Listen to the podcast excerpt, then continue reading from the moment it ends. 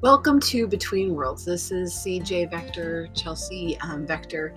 I am excited to have two of my close friends today, Heidi and Holly.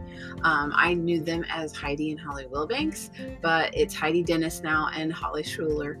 So, um, after listening to this podcast, there is a lot of random talk on my end, and I hope some of this makes some sense. They, um, Heidi and Holly's advice is very important and key. We had some very funny um, moments, but I had to cut them out because. Uh, sadly, Holly sounded like a chipmunk. Um, some of our uh, the signal had got lost, and so um, hopefully I'll have them back on another day. And I just hope you enjoy this um, podcast. This is a podcast interviewing some TCKs that grew up in Quito, Ecuador, where I grew up. Um, we lived in the same building. And um, just a couple notes. Um, Quito, Ecuador is in South America. If you don't know, a third culture kid is a is a kid that has grown up in two different worlds. Um, their family parents' world is is different from the one that they're living in right then, and so they kind of don't completely fit into the culture that they live in, but they don't completely fit into the culture that their um, family is from. So they would that's why it's like the third culture they kind of merge the two if you're new to this podcast i'm just trying to explain those things um, uh, secondly i um, am just you know, talking, this is Lent season for us right now. And I think it's really important to um, spend some time um, being quiet and listening to what God is trying to tell us during this season. Um, next year at this time, I will be publishing a book for a Lent devotional. And uh, there's some times where I have um, had to step back um, from whether social media, whether on the phone, whether it's just having more quiet time with God um, is very important. And during these next 40 um, some days before um, the death and resurrection of Jesus, I really encourage whoever is listening that find some time to just be still. Uh, I use a pause app that is done by John Eldredge, and it really takes just even a minute. Um, it just helps you refocus and get your eyes off of the surroundings and off of the world around you and look at Jesus. Um, I really would encourage anybody that is just being overwhelmed by a lot of things right now to download that pause app. It is free and it just helps you um, just take some time and especially during this season um, of lent and which comes to a great victory at the very end.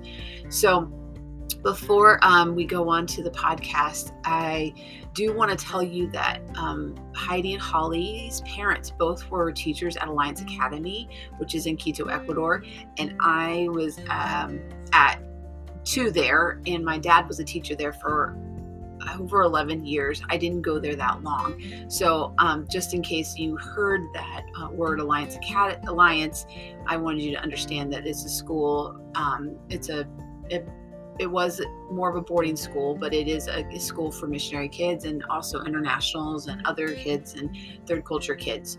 So, uh, without further ado, I hope you enjoy our podcast um, with um, Heidi and Holly.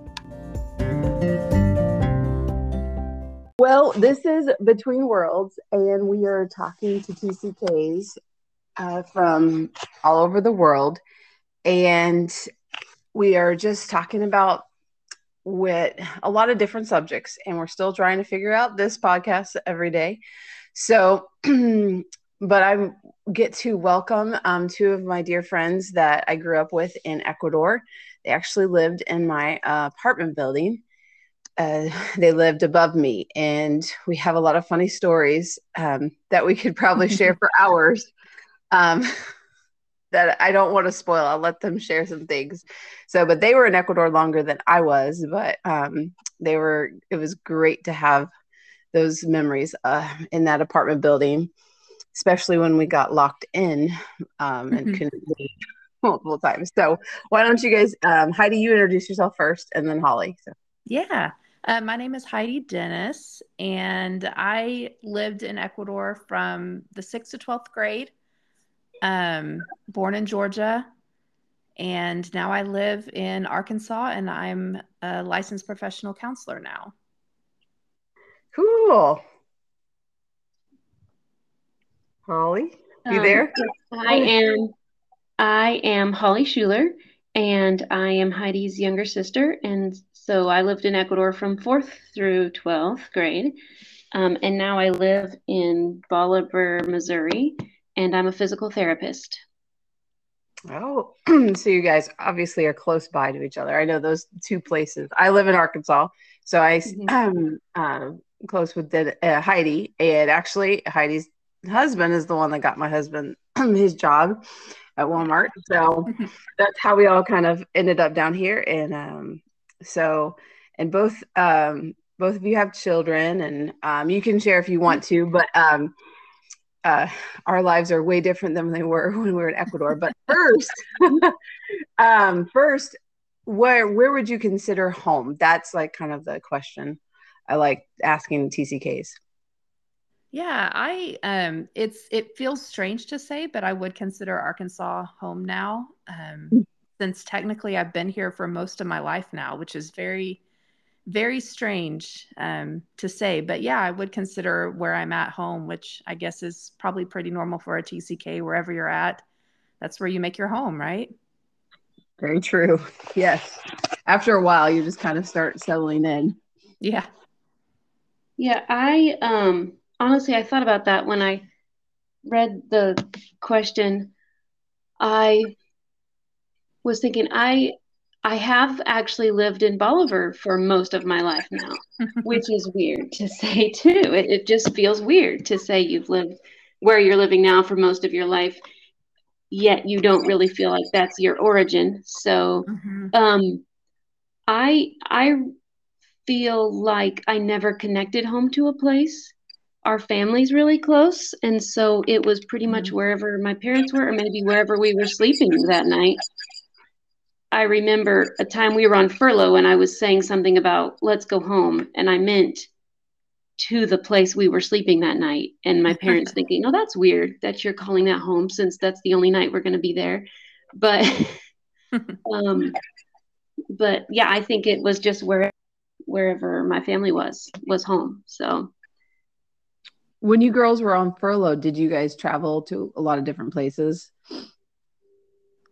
Yeah, we um it was neat to go and visit extended family again. I don't know that we traveled extensively. Um we didn't have to do the tours of different churches to raise support like our parents did. Um but we made our rounds to different you know, home bases, different cousins, aunts, grandparents, um, things like that. Just kind of a whirlwind catch up on relationships, right? Yeah. Yeah, that that is I think that's another part of being a TCK is just always having two sets of like world of friends. You got the ones that you have where you live when you're growing up and then you have the ones in the states. And at that time i mean at least i don't know what your experience is but at that time we just had writing and letters and there wasn't email really even yet until i was in high school. And so um, nowadays i think tck's can, can keep in contact with their um, their friends back home a little bit easier but um, uh, uh, but did you guys keep have good friends back in the states when you guys that kept in contact Holly will tell you uh, we had our cousins that we would always mm-hmm. reconnect with, and we actually made mixtapes that we would mail back and forth to each other, yes. where we would yes. put some songs and talk, and then put it in the mail and send it. mm-hmm. Oh, that's awesome! I love that. Do they still keep them? You know, I don't know. Do you have any of them, Heidi? I think I might. I need to go digging because that would be really fun to listen to now. That would be funny. you can show your kids like, oh, this is what we used to do to communicate. Those yep, mixtapes. Yeah. If we so have anything like... we can play tapes on. Oh, Oh, I that didn't is think of that. true. That is true. I didn't I didn't even think about that. There's nothing anymore. Uh would so I I mean I know the answer to this question, but for our listeners, what kind of education did you guys do overseas and in the States when you guys came on furlough? So we um one of the things that I that was a constant for for both of us, which I think was really helpful with the transition was we had our parents as teachers when we lived in the states and we also had our parents as teachers when we lived overseas um, because we went to an international boarding school there but they were you know able to teach there and so be there with us. Um, and then of course coming back to the states for college i found myself gravitating to a place where i had connections even though i'd never been to arkansas i had connections here so just finding that link with familiar familiar i think was um, crucial for me that's kind of how i pursued where i got my education And oh yeah, Heidi, so you I um you can just tell us what college you chose to go to. Did you know people did people from um Alliance Academy go there too? I knew a couple of older classmen that went to i went to john brown university um, and i knew a couple of people that went before me um, that i respected and admired um, and so that was my link to to john brown and then our grandparents moved to arkansas um, so they were about four hours away from us so that was kind of a, the home Oh, okay. That's where I didn't realize that. Holly, where did you go to school after Alliance? Um, I went to John Brown also. Um, Oh, okay. I, uh, I I wanted to go back to Georgia actually, um, and applied to some schools there and got in, and then, um, but my parents really wanted me to be near Heidi. so They would still be overseas. Um, they worried about sending me to a state school in Georgia where I was more anonymous and and alone. Um, so That makes sense. um, and in the end, actually, JBU gave us enough little scholarships and financial aid that it was the cheapest option too.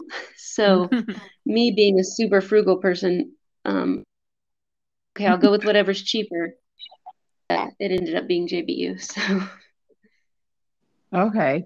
Well, and then how did you get up to Bolivar?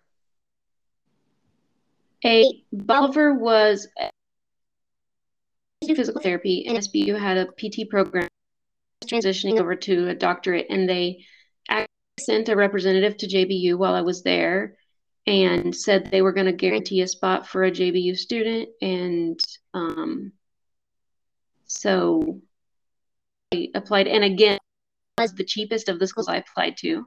Um, and then Richie had some friends who had gone to SBU, so he knew a few people in Bolivar. Um, and it put it halfway almost between him our family that's in Arkansas.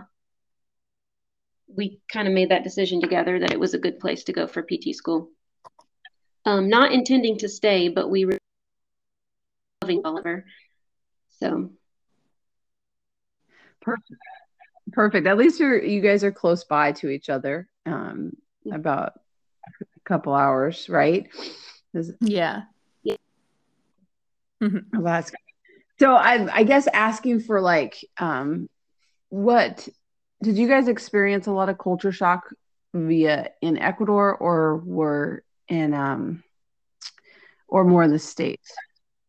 I I would say probably both. It was interesting because I was I was recently writing about some of the changes that I experienced when moving overseas, like going from a small southern town to a large city of millions of people people moving from a house with a yard to a high-rise apartment building, new school, new language, currency, leaving friends, family, pets, most of our belongings.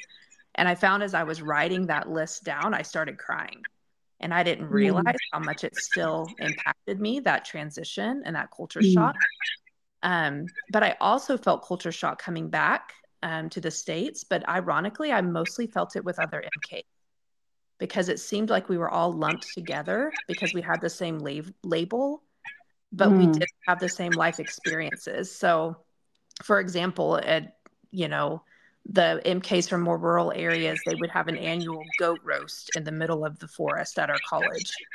And they would kill and roast a goat. And I remember the front page of the school newspaper was a was a picture of a MK kissing a goat head, and it said MKs host their annual goat roast. And I thought, that is not me, you know. and so it was. I did feel some culture shock of not knowing quite where I fit in, both with MKs, but also obviously with others from the states because I had a different experience from them as well. Um, so yeah. that may have been, you know, I wouldn't say more culture shock, but it surprised me because mm. you, know, you think you're going back home, but it was surprising how much culture shock I experienced on the other end of things. Culture shock going. Um, I don't remember really being upset. It was exciting to me, and I was young enough, I think, and not connected enough to friends or things at the time to care.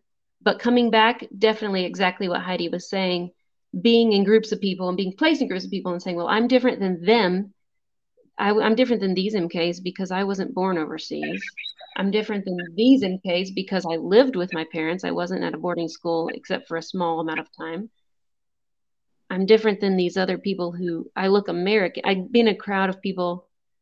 These all like me, but I don't feel like I'm the same as any of them. There was mm-hmm. definitely mm-hmm. that coming back, and even even later, like even here in Bolivar, there are times when I'm like, oh man, I'm different than these people.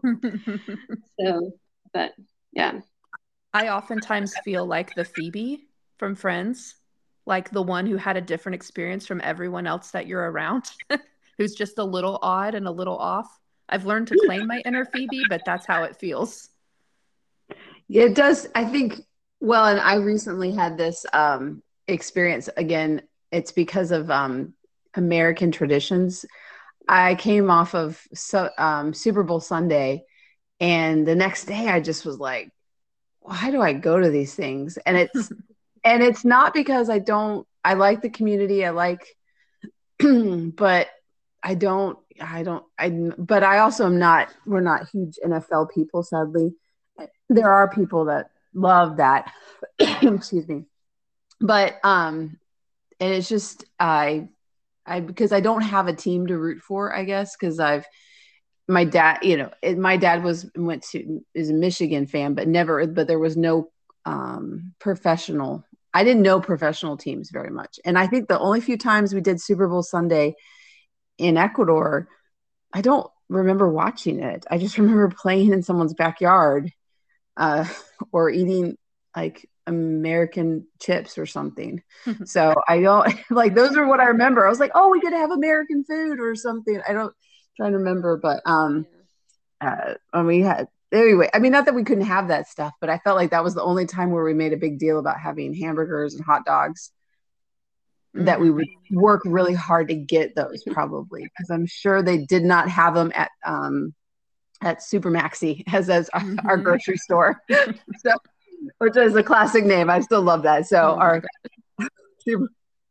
so um uh I love your perspective of that. Um so as in like I was like what would your advice be if like to people cuz I have some, you know, friends that are re, you know now um living overseas with kids and what would your advice be for like moving because you were saying heidi like where you writing down these things the things that you left mm-hmm like you didn't realize like oh i those it was hard and you probably being a because i i went i went in I, about the same age as probably because i was fourth grade too when we went to colombia um and so i i was excited i like i think i was halfway clueless about what was going on um mm-hmm. especially even in colombia and all the dangers i think i was just like didn't even know what was going on. I think I started figuring it out after a while, but at first I was just so excited. Um, but I was I I don't remember missing so much of the states, I think. But if I was a little bit older like you, Heidi, I mm-hmm. probably mm-hmm. would have had some of that core friendships that would have been really because sixth grade is a is a is a is that hmm, it's a hard stage anyways. Right, right but what would your advice be for parents right now? I I think, you know, and I say this also from kind of a therapist lens too, whenever you're going through change and transition, it's important to have as many familiar things as you can. And that can be something tangible like a favorite toy for a kiddo, or it can be a familiar routine.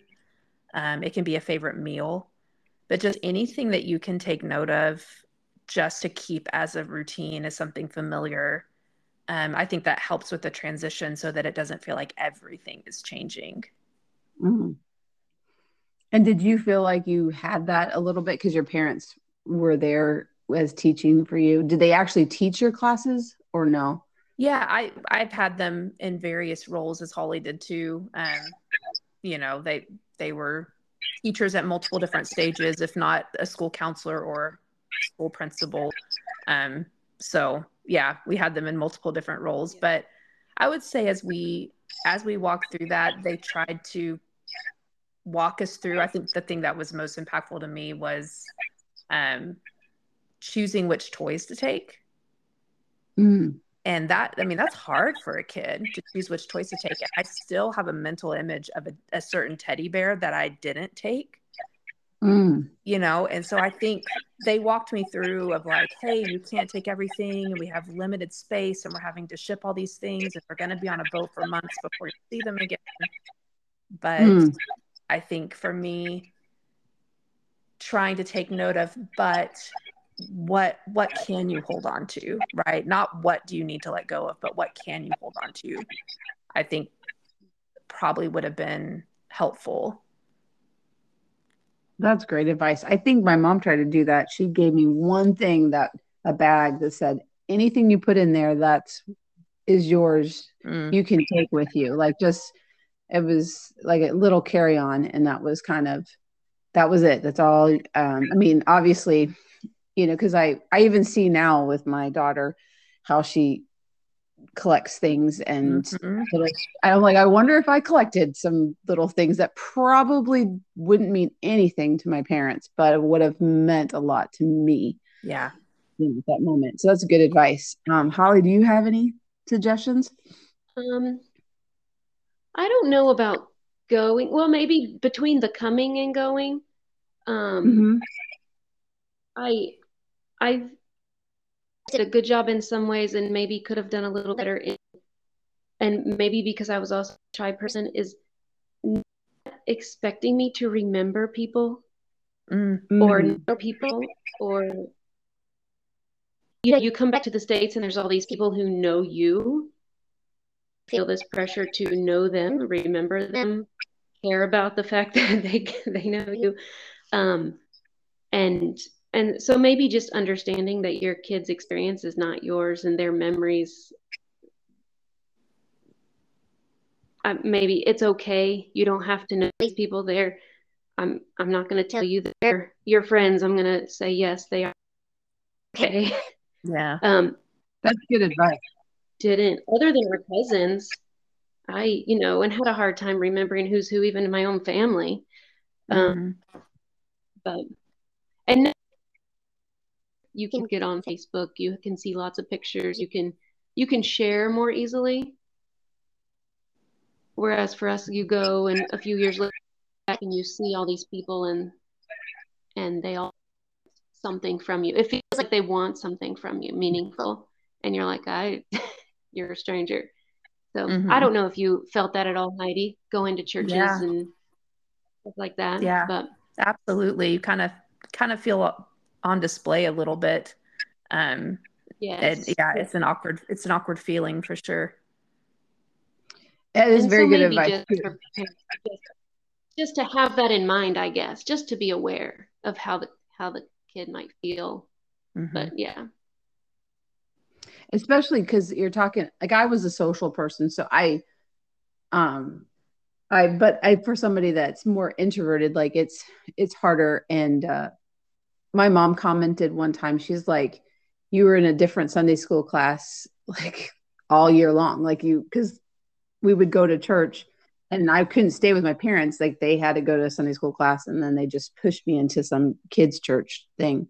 And so it can kind of mess you up a little bit if you keep doing it and you just you have to like meet people over and over again but that's i mean that's normal uh, but it's the, for that for for what missionaries have to go through but at the same time it's not easy. It's a scary um and unless somebody's like super like um comforting. And so but that's good advice to kind of i know even if with facebook even now i think kids still don't probably remember um people they probably are like oh because if they don't have that strong of a memory if you're not see like if you're not doing something fun with them um my mom had a very funny story but that's because she came from a small town and everybody knew her and knew her dad and we came back i think some some summer I well, I don't know. You know, they all kind of blend together in your head after a while because you keep doing it the same thing all the mm-hmm. time. And we we were at some we ran into somebody at some I think a shopping store or something. And my mom talked to this lady like it was her best friend. And we walked out and I was like, "Who is that mom?" She's like, "I don't know." and she just kind of like I guess she figured out how to like talk to people without um really like I guess she maybe knew, but she could just keep conversation with them and then just be like, oh, whatever. They're no, I don't know. I don't remember them. So like, I was, I was told that she actually, this is like her best friend from high school or something, but she, she was like, I don't remember them. So um, that is you develop. yes. Something that, but sometimes kids don't figure out that, that um, that as easily as when you get until you get older. So, uh, well, I kind of just want to ask first, like, the, what is the craziest story that you guys have had? I mean, I know we probably could share s- stories. I mean, I could. I I'm going to share this just because this is one of the strongest memories I have with Heidi. Well, there's so many memories. There's so many memories, but my favorite one is when I fell off the stage in choir Remember that? Oh gosh, I still have that mental image burned in my brain. I, I do. Yeah. I was like, it just, it, but I came, I was like, I came down and then I slipped back up. Like nobody saw it. It was just, it was just perfect. Like I was able to hide that one. But that one, I don't know. That was, we came home and we watched that video over and over oh, and over. Yes. I'm pretty sure that. we slow motioned it to multiple times. Oh, so many things, so many times. So there's, there's I have a lot of memories of your parents too, where um, I'll just have to share. This is my memory. I don't think I think you guys were in college at this point. I'd come back a summer, and I don't know if you were there. I don't think you were because this is when I was in college, and your your parents um, were still living in the same building, and we got robbed that night. Ooh. And um, uh, and you know, robberies in Ecuador, I don't. They're just weird altogether. Mm-hmm. Um, and so it wasn't obviously later on. I was like, oh, this is a scary, kind of a scary story. But your dad came down, and I had a knife and um and a frying pan. His first words were like, "Are you going to cut them up and stir fry them?" oh my gosh! and I just thought, I was like, I don't know. I, my mom oh, had woke me up from the robbery. She woke me up and I was like, no, that's dad snoring. She's like, no, someone's ro- robbing us. And so, and my dad was still sleeping. And I was like, well, I have, she was like, well, we got to get them to stop robbing us. And I was like, we can't go in there without something. And so that was my first thought was to have a frying pan. But your dad just made me laugh. So I think like he was a good way of him like breaking the, the, the scare factor, obviously. Yeah.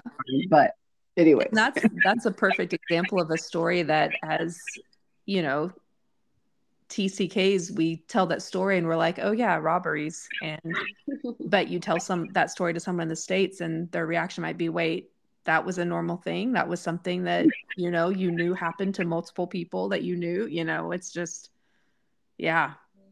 Yeah. I'm not going to share what the robber left because that was a tradition in ecuador because i might be too much information for this. I don't, I don't know. Cause like, I, but anyways, but anyways, do you guys have your crazy stories? Um, the only one that came to mind to me, um, you know, obviously every country has the strange delicacy that you eat and well, not eat regularly, but the one in, in Ecuador was a guinea pig. Mm-hmm. Um, it tastes like chicken, like, you know. Yeah. Um, and so I decided to try it once. It wasn't a regular part of our diet, but, you know, I like trying different things. And so I decided to try it once in Ecuador. But when I came, when I moved back to the States, I was working at a Boys and Girls Club. And one of the little girls brought in her pet guinea pig one day. And before I could stop it, out of my mouth came, Oh, I've eaten one of those once. and her eyes, I'll never forget the look on her face. Um, yeah, I, I wanted to crawl in, under the floor after that one. Oh, no. She probably was like, I'm holding this guinea oh, yeah, pig she, really tight. She pulled the guinea pig away real quick. Holly, do you have any stories? Well, um, you know, I don't know. I I was telling somebody the other day because I was like, oh, this is like a childhood memory. And then it's kind of one of those things like Heidi said, you start telling it and then you realize how weird it probably is. Yes. Um, but um, the the year the the I stayed in the dorm for a year when my parents um, or semester when my parents had their home assignment because I didn't want to do um, school in the States. And that was when Heidi was in college already. So that year was the year that the volcano erupted, or didn't erupt. It didn't fully erupt, but every two weeks it was spewing ash. Yes. And they were saying that was a good thing because if it was, if it allowed the pressure to build up, it would erupt. But as long as it kept spewing, that was good. But I remember we were on a dorm trip um, to the beach and the volcano had erupted while we are there. So on the way back, they're like, okay, when we get back, we have to shovel all the ash off that roof because if it rains, then it gets heavy and our roof will collapse. So, um, so I was, so I was telling we, we were on a beach trip and we came back and we were in, we went straight to the roof and started shoveling ash into trash bags. And the dorm parents were walking around with little cubes of jello, sticking them in people's mouth. um, kind of to refresh us because you get that ash ashy nastiness mm-hmm. in your mouth and and so but um and it was a fun memory because we were all up there together and and it was just i don't know kind of different and but sounded much weirder too okay a volcano was going off and you guys were was that thanksgiving week um probably Okay, because I was in I was in Galapagos with the AP biology trip because we couldn't get back. Okay, uh, yeah, it probably was. Um, okay, because then I was going to fly back to the states for the for Christmas, and then our you know the flights were downed and uh, yeah, Christmas too before Christmas, and we were having to sit at the airport for hours and hours and hours. Yeah, we were um yeah, cause we were stuck. It couldn't fly out of Galapagos because back then you could only ha- they only had one airline that flew in and out of um, Galapagos, and we couldn't because of the ash in the on the runway. We couldn't fly back, so we were just land sick um, in the in the airport, the outdoor out, out terminal, which is kind of playing. I forget what card game we played over and over again for um, that that class. So but yeah, that was that's a good. I mean, yes, when you tell people that you've survived a volcano, and um, and I try to tell people around here, they're like, I I they, I tell them I'm like I don't. I mean, I've lived through a volcano. We've lived through um, I've lived through hurricanes, and I've had but I said I still don't like tornadoes. They're like, why? I was like, gosh, they're they're unpredictable. I don't, I can't. I still, but maybe that's just that's this, you know, where we live. I'm like, I can't.